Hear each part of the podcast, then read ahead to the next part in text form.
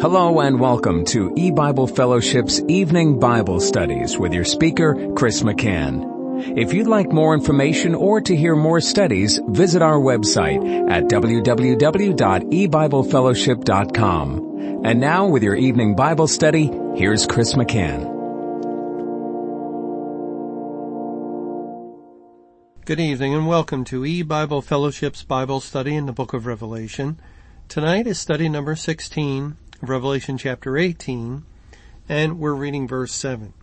How much she has glorified herself and lived deliciously, so much torment and sorrow give her, for she saith in her heart, I sit a queen, and am no widow, and shall see no sorrow. Well, God here is revealing what Babylon is saying in her heart as though she were a person.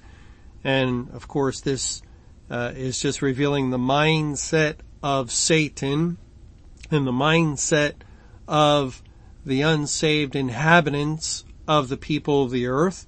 This is what mankind really, in their fallen condition, is thinking in their heart. I sit a queen and am no widow and shall see no sorrow or mourning. Well, what does that mean? In our last study, as we went back to Isaiah 47, we saw that there is very similar language in that chapter and we're going to go there. But let's first look at something in Isaiah 14 where Satan is also speaking in his heart and God is telling us what he's saying.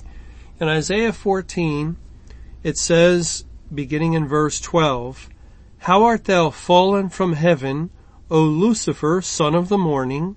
How art thou cut down to the ground, which didst weaken the nations? For thou hast said in thine heart, I will ascend into heaven. I will exalt my throne above the stars of God. I will sit also upon the mount of the congregation in the sides of the north. I will ascend above the heights of the clouds. I will be like the Most High. And that is very similar to um, the fact of what Babylon is saying, and we would expect that. The king of Babylon is Satan, and Babylon, his kingdom, takes after him. And we, we read in Isaiah 47 language concerning the heart of Babylon. In Isaiah 47 verse 7, and thou sayest, I shall be a lady forever, or a mistress. Earlier in Isaiah 47, it was said of Babylon that she is the lady of kingdoms, and the word translated as lady is the word translated as mistress when used of Sarai in the book of Genesis, and, and Sarai was mistress over Hagar. So Sarai was lord over Hagar, her handmaid, as Hagar was servant to Sarai. Well, likewise, Babylon is the mistress of kingdoms, lord over the kingdoms of the world, because Babylon represents the ruling kingdom of Satan over the unsaved people of the world. And, and so here thou sayest, I shall be a lady forever or continue in this leading role of Lord over the people of the earth so that thou didst not lay these things to thy heart, neither didst remember the latter end of it. Therefore, hear now this, thou that are given to pleasures, that dwellest carelessly, that sayest in thine heart. So again, God is, is revealing as only He can do because God does know the inner thoughts, the deep down thoughts of mankind and even of um, Satan and and and the evil spirits. God knows exactly what's going on inside, and and so he he reveals it. That sayest in thine heart, I am and none else beside me. And then it goes on to say, I shall not sit as a widow, neither shall I know the loss of children. But first, let's, let's think about this first part of the statement that God is letting be known, what is going on in the heart of Babylon, the kingdoms of this world. They are thinking, I am and none else beside me. Now what does that sound like when we read that kind of a statement? Actually, it is very familiar to us, uh, even especially because we're in the book of Isaiah. And it was just a few chapters earlier, uh, in Isaiah 43, God said in verse 11, I, even I am Jehovah. So there is I am statement. I, even I, am Jehovah, and beside me there is no Savior. There, there's just God. God alone is Savior. God alone is God. He is, and there is no other. And yet Babylon is saying, I am, and none else beside me. Well, no wonder Babylon glorified herself. Babylon actually is deceived and depraved into thinking that she is God, that Babylon is God. We, we uh, saw in Isaiah 14, that's exactly the thinking of Satan. And That's why he wanted to take his seat as the man of sin. It's why he wanted to rule in the temple, showing himself that he is God. It is the pride, the arrogance, the terrible sin of Satan to want to be God. But what did Satan, when he came into the Garden of Eden, use as bait to tempt Eve and Adam into falling for his lie? What, what lie did he tell them? What words did he use?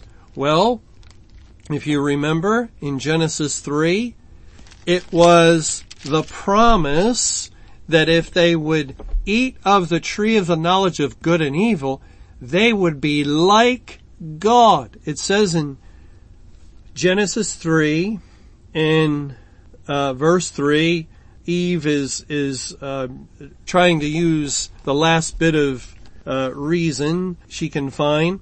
But of the fruit of the tree which is in the midst of the garden, God has said ye shall not eat of it, neither shall ye touch it, lest ye die.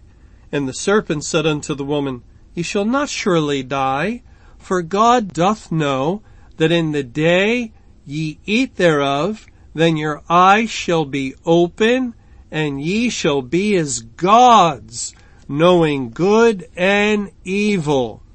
Well, in, in the King James Bible, it's gods with a small g and, and plural, but it is the word Elohim that is translated as God with a capital G and singular in other places in Genesis, in Genesis chapter 1 especially, it was God, Elohim, that created the heavens and the earth.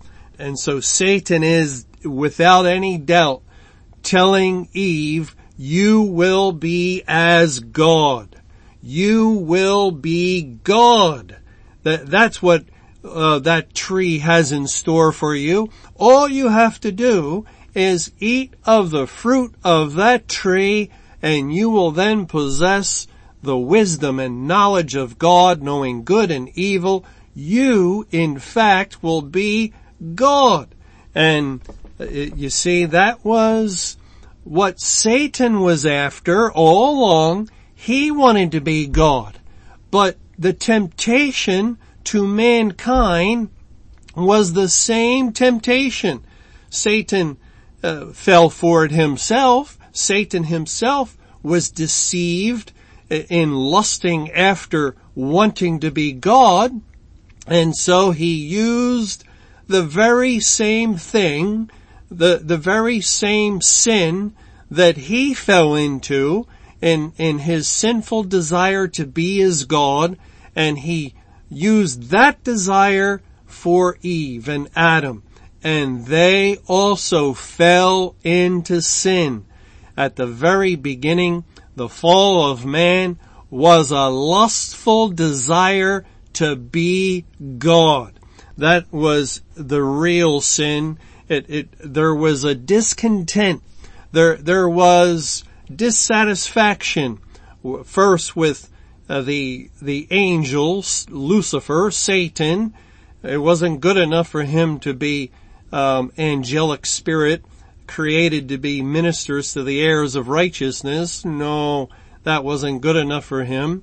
And then he sowed that malcontent, that discontented spirit to mankind. It's not good enough for you to be mere creatures, to be created in the image of God when you can be God.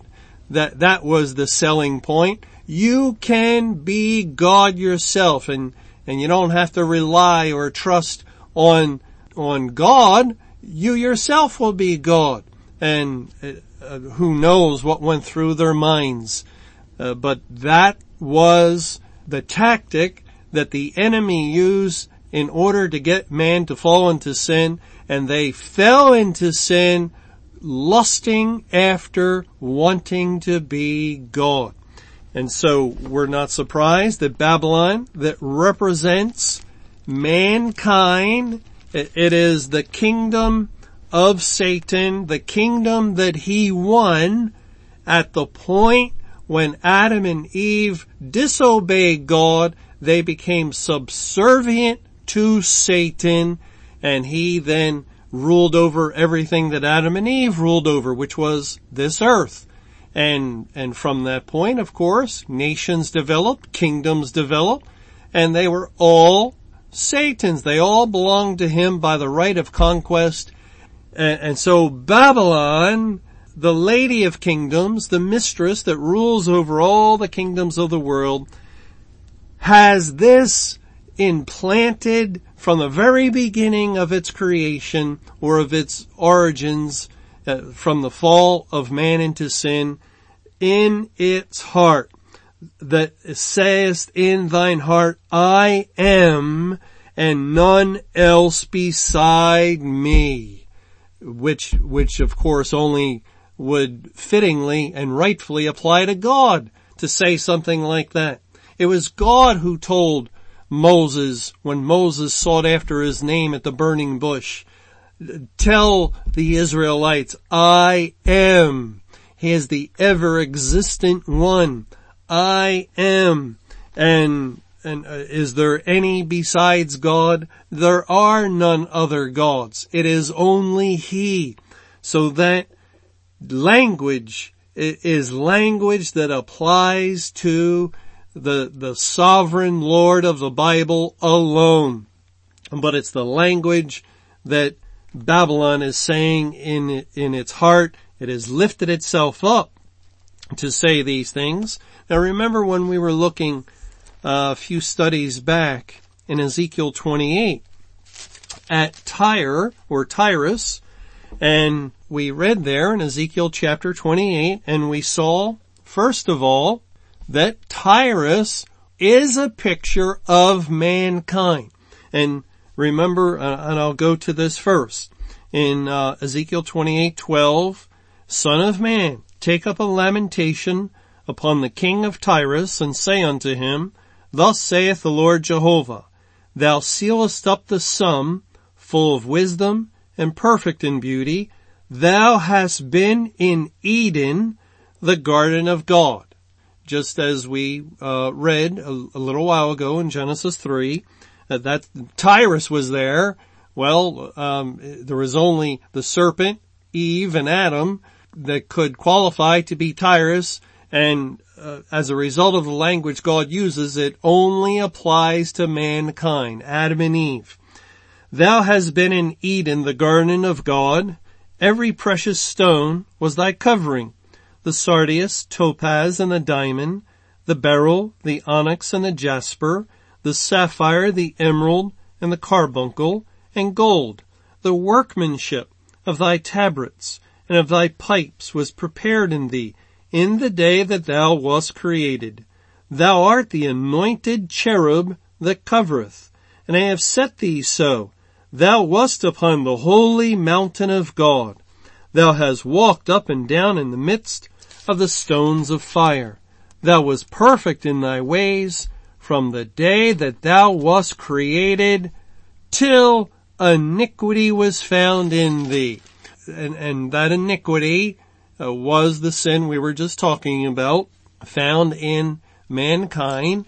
Well, now let's look at verse 2 of Ezekiel 28 as we now understand that Tyrus is Adam and Eve. It is mankind.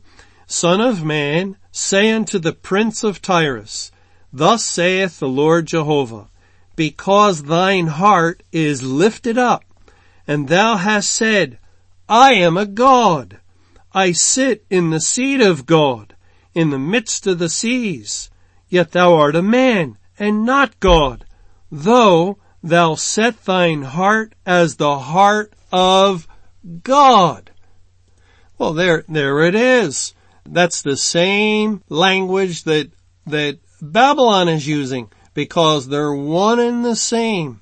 They're synonymous, Tyre or Tyrus and Babylon.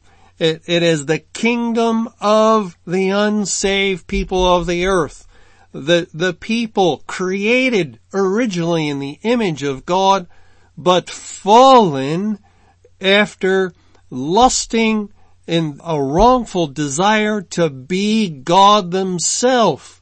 And so God says that they have been lifted up in heart and they have set their heart as the heart of God. And that's exactly what we're reading of Babylon that sayest in thine heart, I am and none else beside me.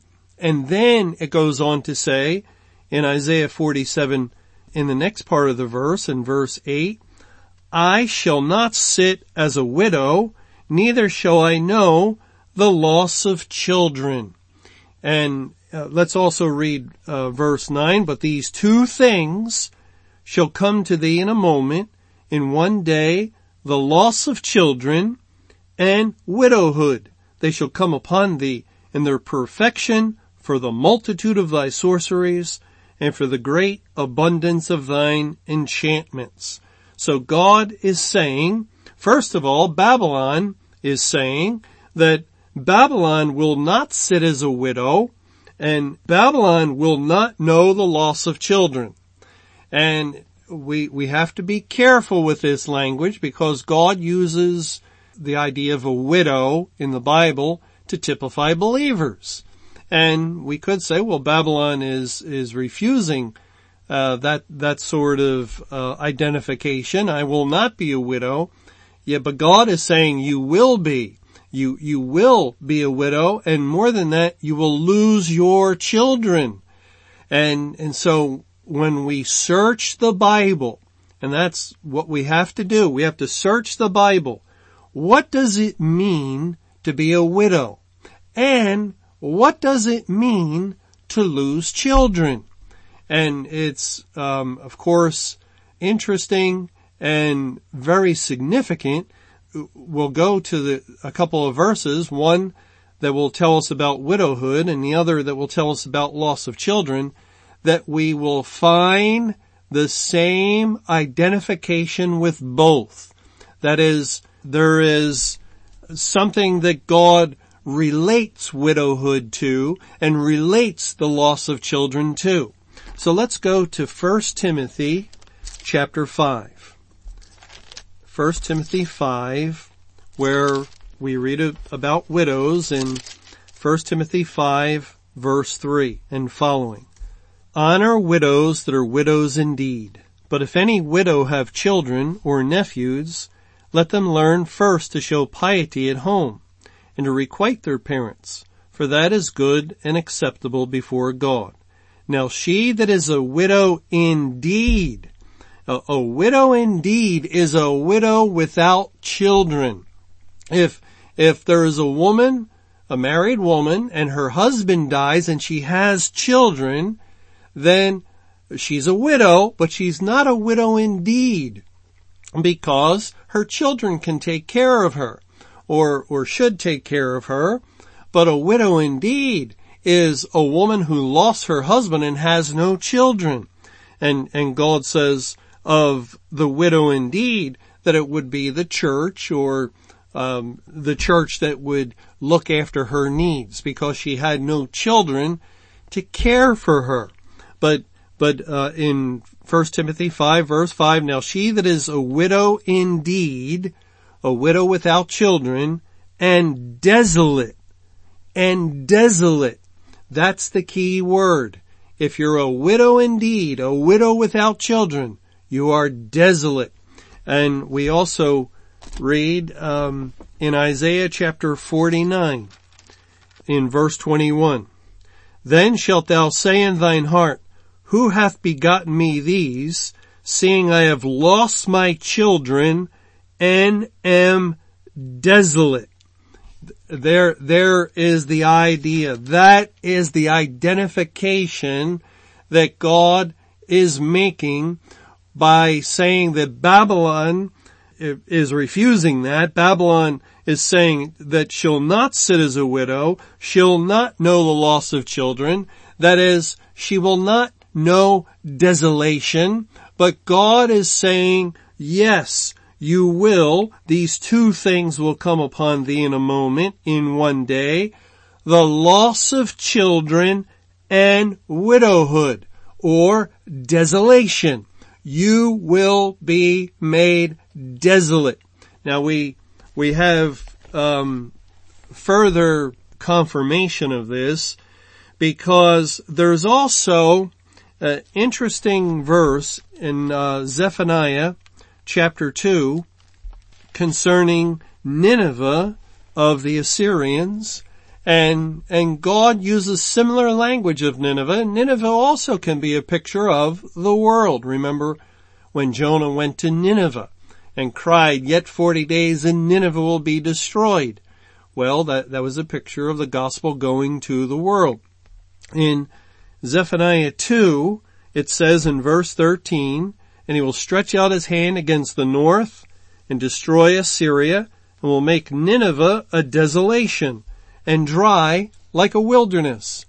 And verse 14, and flocks shall lie down in the midst of her, all the beasts of the nations, both the cormorant and the bittern shall lodge in the upper lintels of it. Their voice shall sing in the windows. Desolation shall be in the thresholds, for he shall uncover the cedar work. This is the rejoicing city that dwelt carelessly, that said in her heart, now notice that language, again, she said in her heart, I am, and there is none beside me. That's the language of Tyrus, that's the language of Babylon. And that's the language of Nineveh because it is the language of man from the fall into sin right from the beginning in the Garden of Eden. Man wanted to be like God. And, and it goes on to say, I am and there is none beside me. How has she become a desolation, a place for beasts to lie down in Everyone that passeth by her shall hiss and wag his head. So here it doesn't say widow, but it, it, it uses the idea that widowhood presents to be desolate. That's exactly what God has in mind. Now there's further confirmation of that. The Hebrew word translated as widow in Isaiah 47 is also used in Isaiah 13. I, I think it's the plural of the Hebrew word 490 in Strong's Concordance. And Isaiah 13 is the burden of Babylon and then God goes on to describe judgment day and, and the day of wrath and punishing the world. And then he reverts back to speaking of Babylon in verse 19. And Babylon, it says, the glory of kingdoms, the beauty of the Chaldees' excellency, shall be as when God overthrew Sodom and Gomorrah. It shall never be inhabited, neither shall it be dwelt in from generation to generation, neither shall the Arabian pitch tent there, neither shall the shepherds make their fold there. In other, in other words, it'll be desolate. And then in verse 21, but wild beasts of the desert shall lie there, and their houses shall be full of doleful creatures, and owls shall dwell there, and satyrs shall dance there. We, we looked at this before, and we saw all the unclean animals related to the uh, verse in Revelation 18 that Babylon has become a cage or a prison for every unclean and hateful bird. And then in verse 22, and the wild beasts of the island shall cry in their desolate houses. The word, the English words, desolate houses, are a translation of the Hebrew word 490, widows, or, or perhaps widowhood would, would fit here. We can see why the King James translator struggled with this. And so they translated it desolate houses. The wild beasts of the island shall cry in their desolate houses or in their widowhood and dragons in their pleasant palaces and her time is near to come and her day shall not be prolonged. Well, that, that, uh, really when we, we see that both being a widow, God identifies with being desolate, the loss of children, God identifies with being desolate.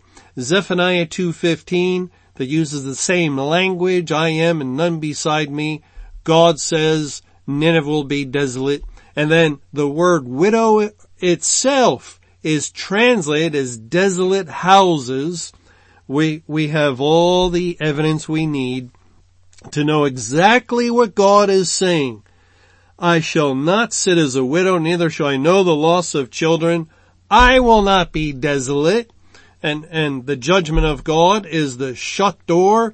It, it is the removal of the Spirit of God, the end of salvation. It is turning the world into a desolation spiritually.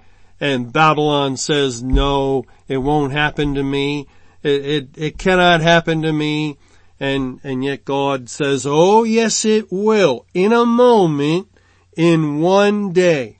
Well, Lord willing, we'll, uh, in our next study, we'll look at that language a little bit closer.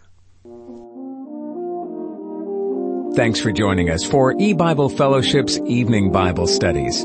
You can hear these studies Monday through Friday over Paltalk, Skype, E-Bible Fellowship's webcast audio, or over your phone. For more information or to hear other studies, visit www.ebiblefellowship.com. Until our next study, may the Lord's perfect will be done.